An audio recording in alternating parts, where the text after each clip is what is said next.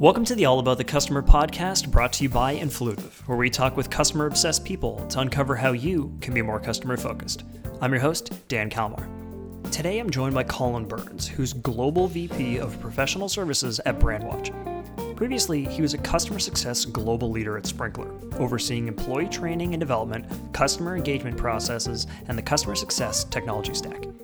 He's also held digital marketing positions at AT&T, Match.com, Red Bull, and Chipotle Mexican Grill, which is basically my dream job. Other than this, of course, although I don't know, a podcast about burritos, there's probably something there. Anyways, I'm getting off track. Uh, Colin holds an MBA from Naveen Jindal School of Management at University of Texas, Dallas, and a Bachelor of Arts History from TCU. My conversation with Colin centers around a really simple idea talking directly to your customers. Novel, I know. But even in his VP level job, Colin spends a ton of his time sitting in on client calls and asking customers directly, How happy are you? In a world where we can easily send out automated NPS surveys, to some, that might seem like a waste of time. But Colin believes something special happens when you ask your customers directly. Hey, Colin, thanks so much for joining us today. Glad to be here. Appreciate it. Our conversation is going to center around talking directly to your customers, but give me an idea of how you like to spend your day. Yeah, I'm pretty regimented with my time. So Mondays, I keep really strictly to just meeting with my team internally. So we do a lot of where are we as a business? What are the upcoming priorities and initiatives? And we plan out our week from there. Tuesday, Wednesday, Thursday, I'm with our customers more often than not. Honestly, I meet with about 10 customers a week is generally the average. I get those in Tuesday, Wednesday, Thursday, and then also a little bit on Friday. And that might be two to three customer meetings a day where it's an account review and QBR, whatever you might call it, where I'm just sitting in and listening and giving air support to my team as well as gauging customer health from the customers. And then on Fridays, it's just wrap up stuff. It's other things I might have to do just to close the week out and, and prep for the following week. Roughly speaking, that's how my week looks what ballpark percentage of your week are you spending actually talking to customers or, or sitting on those calls? It feels like a lot more than 50% sometimes. Sometimes it feels like it's a lot because I'll go customer meeting to customer meeting to customer meeting, but it's probably about a third of my time any given week. So 15 hours a week, I'm sitting in customer meetings in some form or fashion. Could be an escalation where I just want to jump on with them. Could be just a random call that I'm spot checking or adding air coverage for. But about a third of my time, I'm on customer calls your VP level, you've got a lot of stuff on your plate that you need to do. Why do you think it's such a good use of your time? Because that's time you're not spent doing other things. Why do you think it's such a good use of your time to spend a third of your week on the phone, listening in, talking to these customers? Because they get to hear what their challenges are, what our opportunities are, what their opportunities are, what they need from us. I just get to hear it directly from them. I don't have to hear it in notes or on recorded calls or in one-on-one meetings that get a recap. I just get to hear them. And so that helps me in kind of shaping where the organization needs to go, where the team needs to go, where we need to do better coaching, where we need to hire. I hear challenges from customers that actually inform my hiring decisions for me, it's the voice of the customer. Instead of relying on NPS surveys, instead of relying on in platform surveys, I'd just rather get on the phone and hear directly from them and ask questions and just kind of cut through the middleman and just find out what they need. And then on the flip side, it's they get to see me and meet me. And so there is that sort of like, okay, the VP is on, which I don't see myself as incredibly powerful or special, but I think there's probably something that they feel like, okay, he's listening and I can escalate things to him if he needs. So it's dual serving. It helps me, but I think it helps them as well. I was going to ask, and maybe this is a better question for the CSMs, but if, if you feel like it changes that feel of the call having a VP, like do you feel like people are more likely to open up? Do they get shyer around the VP? Are people more candid? Are they more shy? I think I get more candor. There's times when I'll say, hey, how are things going? What can we do to improve? And it's like, good. Now I've got an audience that will, and he's really asking this question. It seems like this is the guy or, or woman that can make the change, right? And you can tell they sort of open up. So I think I get more candor which I appreciate because I'd rather just be honest. Like, if something sucks, tell me it sucks. There's instances where we get those. I was just looking at some of our, our feedback on the calls I've been in, and it's not always perfect. People tend to be more open and honest with me. Colin mentioned a benefit here of getting that firsthand, open and honest feedback, and that's valuable for everyone, but especially for a VP. I heard something the other day that the higher up you move in an organization, the more filtered the information you're getting. So if a CSM is relaying information to their manager, who's relaying it to their director, who's relaying it to Colin, that's a lot of opportunities for the information to get distilled down and for context to get lost. But by being on these calls, Colin gets the full picture. No one is giving him their version of the truth. Colin gets to hear about it directly. But this is my chance to get in front of the people who, with the fingers on the keys, I might only talk to them once or twice a year, but that's okay. Also, seeing body language, hearing the tone in their voice, hearing them explain things, it's pretty important. I might hear from a CSM that, hey, this customer is incredibly frustrated. But I might get on the call and actually hear them say, I'm like, no, they don't sound frustrated. They're just passionate about this thing. So I might interpret it a little bit differently. It's also just a second opinion on the situation. And my opinion might differ. And I'm not saying I'm better at deciphering the opinion, but I you know at least I get to interpret it myself. One thing you mentioned in a previous conversation is that you like it when customers have feedback. And I think by that you meant negative feedback. Can you explain what you mean? Like why why is it a good thing when customers have opinions on why your product or solution isn't always the best? My take is no software is perfect, right? If someone says everything's great, I think you're not using the software because all software will have a bug. All software has limitations. All software needs enhancements and has enhancement requests. So if you tell me that everything is great, I instinctively think, okay, you're probably not using the software because you would find flaws in it. And that's every software from Microsoft Outlook to Salesforce and everything in between. So I want feedback because I'm also the type where my role and my personality is as a fixer. I like to fix things. I like to optimize things. So when I talk to customers, I want them to tell me what's terrible. It's great to hear my team's great, the product's great, it's working, we're seeing tons of value. That's awesome. But tell me what can we do to improve so that I can fix the next 20 customers, right? Because if it's a problem with you, probably it's a problem with other 50 customers I'm not talking to, 100 customers I'm not talking to. So I need to know what's broken so that I can go, constantly improve because we're like every software company we're fast and rapidly growing so we need to constantly optimizing and so i need that feedback from customers about what's broken so we can constantly optimize so one thing I want to dive into is something I find very interesting that when you're on these calls, you mentioned you ask customers just point blank how happy they are. Talk to me about this approach. Why do you do this? Like, what does it actually look like? So yeah, so every call that I'm on, no matter what, typically it's account review or QBR. I ask at the end of the call, one through 10, how do you feel? Or one through 10, how successful are you? Or what value do you see? Starting to kind of toy with the way I phrase things. But the idea is to really get them to give us a grade of one through 10. And it's my way of, again, cutting out that NPS survey or cutting out an email they might get and never respond to. I like to put people on the spot. I'll generally give them a second to think about it. There's just kind of always this awkward silent pause, pregnant pause per se. And it's my way to put them on the spot and give us a number. And then immediately after they give me that number, the next thing I say is, okay, great. What can we do to move it from the number you just gave me to the next number up or two numbers up? Right? It's been incredibly valuable. So we, we record the data, we record the number they gave us, and we even tag the feedback they gave us about what they want to improve. And it's provided a lot of data points. I was just looking at the data this morning, we have over 160 customers we've asked that to this year. And so I have stack rank of where my problems are based on the feedback they gave me. And tactically, how do you do it? Do you always do it at a certain point in the call? Does your CSM kick it over to you? Like, how do you know when it's the right time to ask this question? Yeah, it's usually the end of the call, and there's a slide, and it could be smiley faces or zero through 10 or emojis. We toy with it. and It's always a little bit different. And the CSM always says, So I'm going to turn it over to Colin, and he just wants to ask, How happy are you or the value you see? And yeah, they kick it over to me. And it's always usually about a five to 10 minute conversation at the back half of the call. And generally, what I then say is, Great, thanks for the feedback. Here's kind of what I heard. And then I also recap the steps from the call, basically kind of what I heard from the call on behalf of the CSM or whoever I'm with. And that sort of is the conclusion of the call. It is good. Customers are now starting to get used to it, the ones that I've talked to again. And most of them don't mind. There's regional differences. Sometimes European customers are a little different. In America, there's kind of regional differences as well. But you're always going to get good feedback a lot of stuff I want to dive into there, but let's start on the regional stuff. Like, what do you find as a difference? We can't generalize entire groups of people, but in your experience, when you're talking to European customers versus American customers, what do you find is different in their answers? Uh, British folks are a little more harsh. They're pretty doom and gloom. The British folks, everything's terrible. Here's what I need. They're very nice about it, but it's uh, things kind of suck. This isn't a great spot. In my past, German customers are very direct and honest and to the point. And again, lower scoring. We need to improve. Here's how you can make our business better. You know, Americans, again, New Yorkers tend to be a little bit more like the British, you know, a little more rough. The Southern folks and the folks out West are a little more kind and things are good and we appreciate the partnership sort of work your way back into where they are based on the feedback you get and kind of how they give it.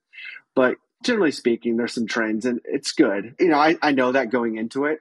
And so if, if I get a terrible number from a certain area, it's like, well, that's just kind of how they think there, and that's okay. So a, a British six might be an American eight or something. Like eight. Yeah. I'm like, okay, that's what actually we're doing pretty good. And, and if we're getting a British six, right? Yeah. You mentioned that when you recurringly do this to customers, they probably get used to it and probably feel more comfortable with it. I'd love to know about that first time. Like, how often do you have to challenge people on their answers? Because I know one thing that's really easy to do when given a scale of one to 10 is just say seven. Because seven is I'm not unhappy, but I also might not have to go that much into details. Maybe, maybe my seven answer is just, hey, Colin, I don't want to give more in depth answers into this. Like, how often are you challenging people on that first number they give you on that first call? I challenge them a lot, which is why I do it at the end of the call because I'll even pull back themes from the call where I'll say, you know, I heard you're having problems with this. Would your score go up if this improved, right? If it's usability in the product, if it's customer support that you're having slow response times, if it's a bug, if it's, you know, we built a feature or if you had another solution from us that we just gave it to you, that type of thing. So I do challenge. Another thing that comes up a lot, which is very interesting to me, is people like to give half numbers. They don't want to commit to a nine or an eight, so they give an 8.5. It's almost like they feel sheepish about giving a lower number, so they give you the half number, or you're not quite good enough to get that higher number, so they give you a half number. Which, by the way, I always round down. I'm a pessimist. So if someone says, I'll give you an 8.5, I record in the system an 8, plus we don't have half numbers. So I do a lot of challenging especially if like the tone of the call turned a little south or they brought something up previously in the call that I'm like, that's a sticky point. I know what they're talking about there. Yeah. And you mentioned your follow up question is always, what can we do to bump it up? Are you looking for different things when people give those? Think of it, you know, NPS terms, those detractor scores of zero through five or six, and versus seven and eight, and versus nine and ten. Like, are, are you taking different approaches with those really low scores versus the really high scores versus the people in the middle, or is the approach always the same across the board? It's usually the same. I want to leave it open to them to tell me what they need. We have a couple things and trends we hear on the back end, right? Product features, its support times, some of its pricing, some of its relationships, some of its best practices.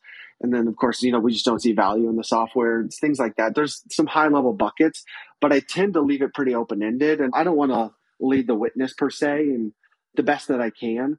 So I tend to just stop and let them speak. If they don't know, I might go back and say, Hey, I heard something in the call. If we improve that, would that help improve your score? But to the best of my ability, I just I try to let the customer talk. I'm like, this is your moment. We've got 10 minutes left in the call. You know, I'm your audience. Speak up. Are you using the scores from any sort of coaching perspective for your CSMs? What do you do when somebody gives us a five versus gives us a 10? Like what, how do you debrief with your CSM on that afterwards? Yeah, a couple times have come back where it's like the customer says, I don't see value in the software, or I don't feel like I'm getting enough recommendations. I don't feel like I know what to do with this. And inevitably, that sort of ties back to the role of the CSM, right? That's when I'm like, hey, did you hear? They said it. Like they need more of you. They need more recommendations from you. They need more best practices from you. So some of these are directly feedback to my various teams, right? The customer support team. I hear sometimes that, hey, you mistyped my name or you misspelled my name or you referenced me wrong in your support tickets. And I'll go back and say, you know, that's a good feedback. We'll audit our tickets and I'll have a manager look over how we're responding to you. So a lot of it creates good coachable moments. One of the things I talk about as a manager is you hire you inspire, you coach, and inspect. And so gathering this score is another way of inspecting the business to find coachable moments, right? Because you're hearing from the customer, you're inspecting the customer, you're inspecting their account, and you're finding coachable moments for your various teams. So why not just send out an NPS score, right? Why not save Colin 15 hours a week and just send out these emails, have, you know, in-app prompts? Why do you feel like you need to get it from the horse's mouth, so to speak? You never get responses on those emails. At a previous company, we tried those emails for probably a couple quarters, maybe a year. our response rate was five to seven percent, somewhere in there, is really, really low. The end platform feedback is really, really good, but that tends to be the people with the fingers on the keys who actually use the software every day. And that tends to be really product focused about how they feel about the product. So that feedback is good, but for more for our product managers and our engineers and our designers. But what I want is I want feedback from the people who buy the software. I want it from the decision makers. I want it from the champions. I want it from people who influence budget. And so why do I use my time? And is because of that. I want it from the people who, when we go to sign the renewal or, or talk about a renewal, you know, I know their feedback. I know how they felt three months ago, four months ago, five months ago. So email is a low take rate. Platform is good if you want to see how they feel about the product and from the end users. But if you need to get from the decision makers, the person that signs the bills, they probably don't use the product that much. You know, they also get a million of these surveys every day, probably from their travel companies and their credit cards and in their personal lives. And so I'd rather just talk to them. And chances are they're more than happy to give feedback because they have an invested interest in you, the vendor, to do more. So they want to tell you again, it cuts out that middleman of a survey or or the in-platform notifications. You mentioned before doing these you know emails and stuff. You probably got a five percent response rate. Is your response rate now 100? percent Is there a scenario where you don't get a one to ten rating for people?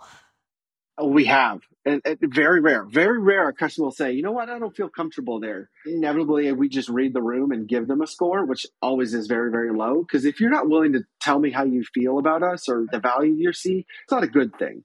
So it's about 99%. I think like once or twice this year out of the 161 of these I've taken, I haven't gotten a score. That's for me is a very scary thing. Hmm. And I don't know if you actually weight the scores differently, but even kind of internally, as you do these calls more and more, do you then kind of give those later scores higher relevance because people have probably come into this QBR or whatever it might be thinking about their number? They're probably more comfortable knowing, hey, Colin actually listens to this feedback. Like, do you give those second, third, fourth scores a higher weight than the first scores? So there's two things there. Yeah, the second, third, fourth score definitely we have more weight to because they're used to it, they know what to expect, and they start to have a relationship with me centered around this. And so at that point, it's like, okay, they're really serious. They knew this was coming and they gave a real score. And we also tell them it's coming. Hey, we're going to ask for your feedback on the call when we send the agenda over. One thing I am looking into is how do we weight these by the persona? So if you think about it, you've got the economic buyer, you've got a champion or decision maker, and then you've got like a system admin. Roughly speaking, those are the three roles of every every software application. And so that's kind of the next evolution for us. So one, we've got the score Two, we got their feedback on what they want to improve. The third thing I want to do is start to weight the score based on who gave us that score, because that'll really help us start to hone in into a true north on renewal intent. Colin's approach of talking directly to your customers to get this information takes out a lot of the issues people have with net promoter scores. Even the creator of NPS, Fred Reichheld, has issues not necessarily with NPS itself, but how people gather that information and then how they use it. Too often, people send out surveys and say, hey, give me a 10 on this since it's tied to my bonus. That's not any way to gather valuable feedback. Other people also only gather a number, but no additional context.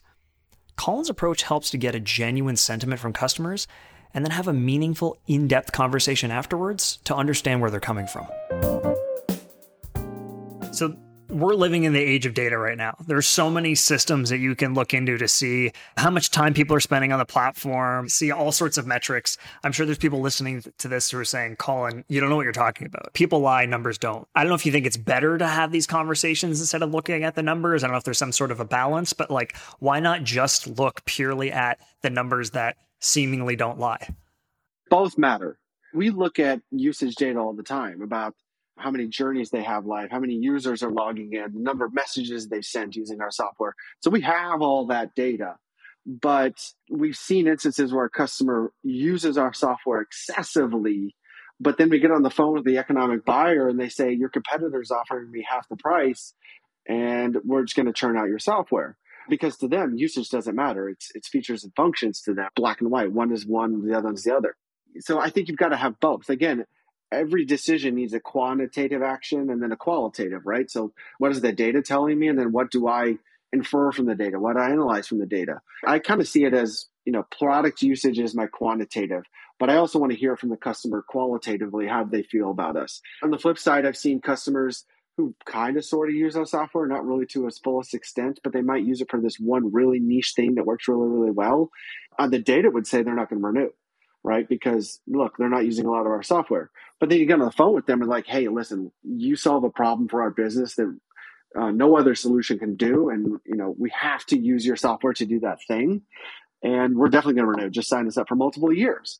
And so, yeah, data is very helpful, and we have a ton of it about how our customers use the software, but it's not everything. Software is still a people business. It's still sold by people. It's serviced by people. It's built by people. I mean, relationships still do matter. Do you think this approach of being on the calls and asking these questions in person is scalable? Like, is there a company size where you just can't do this anymore? Oh, yeah, it's hard to scale, right? Because there's only so many hours in the day. There's times when I'm, hey, I got to go work on a board deck, or hey, I got to work on comp plans, or you know, hey, I got to work on end of quarter bonus payouts. There's other things I got to go do. So for me personally, I totally agree. It doesn't scale very well. I appreciate Colin's honesty here that his current approach probably isn't scalable because that's fine. I'm surprised how well he's been able to scale it in the past. He's had a ton of these conversations and continues to want to do it because he's learning so much and it's making an impact. Eventually, the approach might need to change. But if it ain't broke, this podcast is called All About the Customer. So, like, what's the impact to your end customers of doing this? Why do you think it leads to better customer outcomes to always be asking people these questions of like how happy you are on calls? Mm.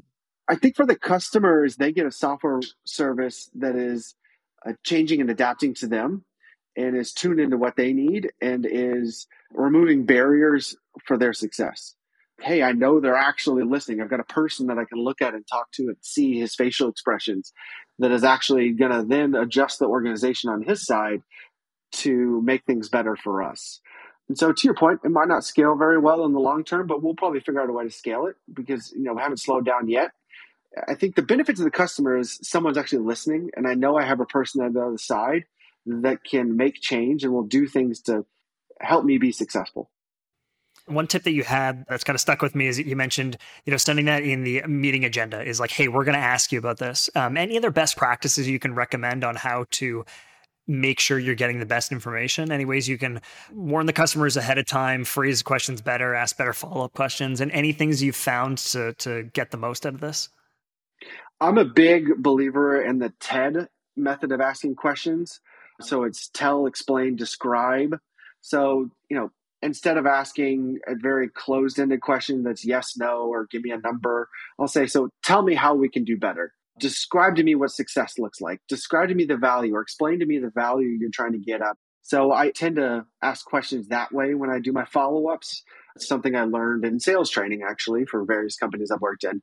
And it works incredibly well because people then don't just give you a one word response or a couple words response. They, they turn into a, it turns into a narrative response.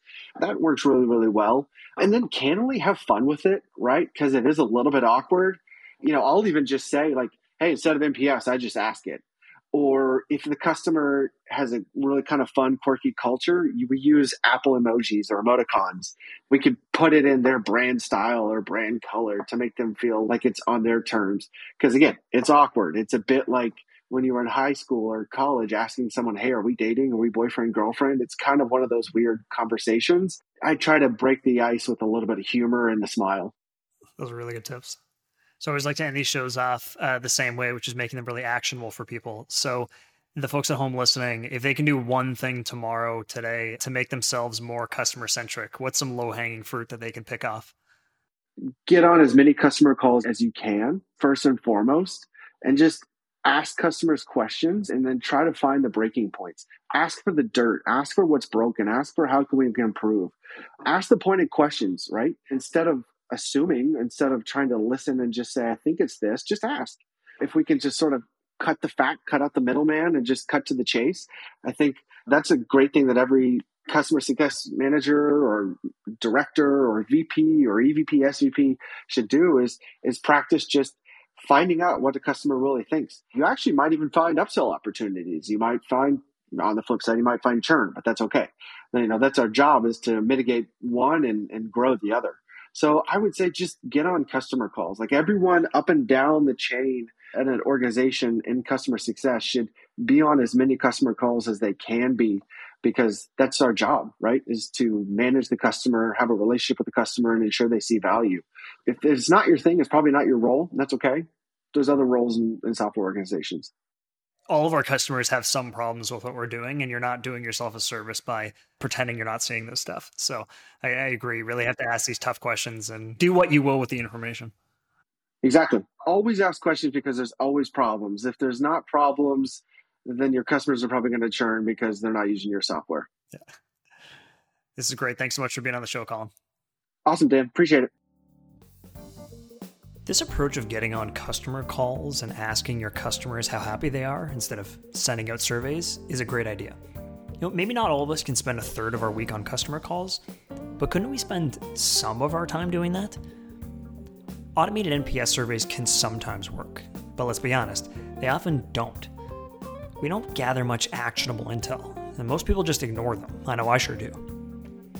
Paul mentioned that a lot of customers are initially taken aback by this question of how happy they are, and that's telling. Sometimes we don't do the simple things like asking customers for candid feedback. Asking them how they're genuinely feeling, you know, not trying to get a certain answer to game the system, can give us the information we need to better serve our customers. It's not to say that we can't look at other data to try and predict churn or gather product insights, but those numbers only tell part of the story. And as Colin was talked about, sometimes they tell the wrong story. Maybe your customers are on your platform all the time because they have to be, not because they're happy. If you want to genuinely understand how happy your customers are, maybe you just need to pick up the phone or dial into that meeting and ask. It's not much substitution for having unfiltered, direct conversations with our customers. This has been the All About the Customer podcast, brought to you by Influitive. I've been your host, Dan Kalmar. Now, why don't you go out and ask your customers how happy they are? Go ahead. I'll wait. Actually, I, I won't. I'm just going to leave that with you.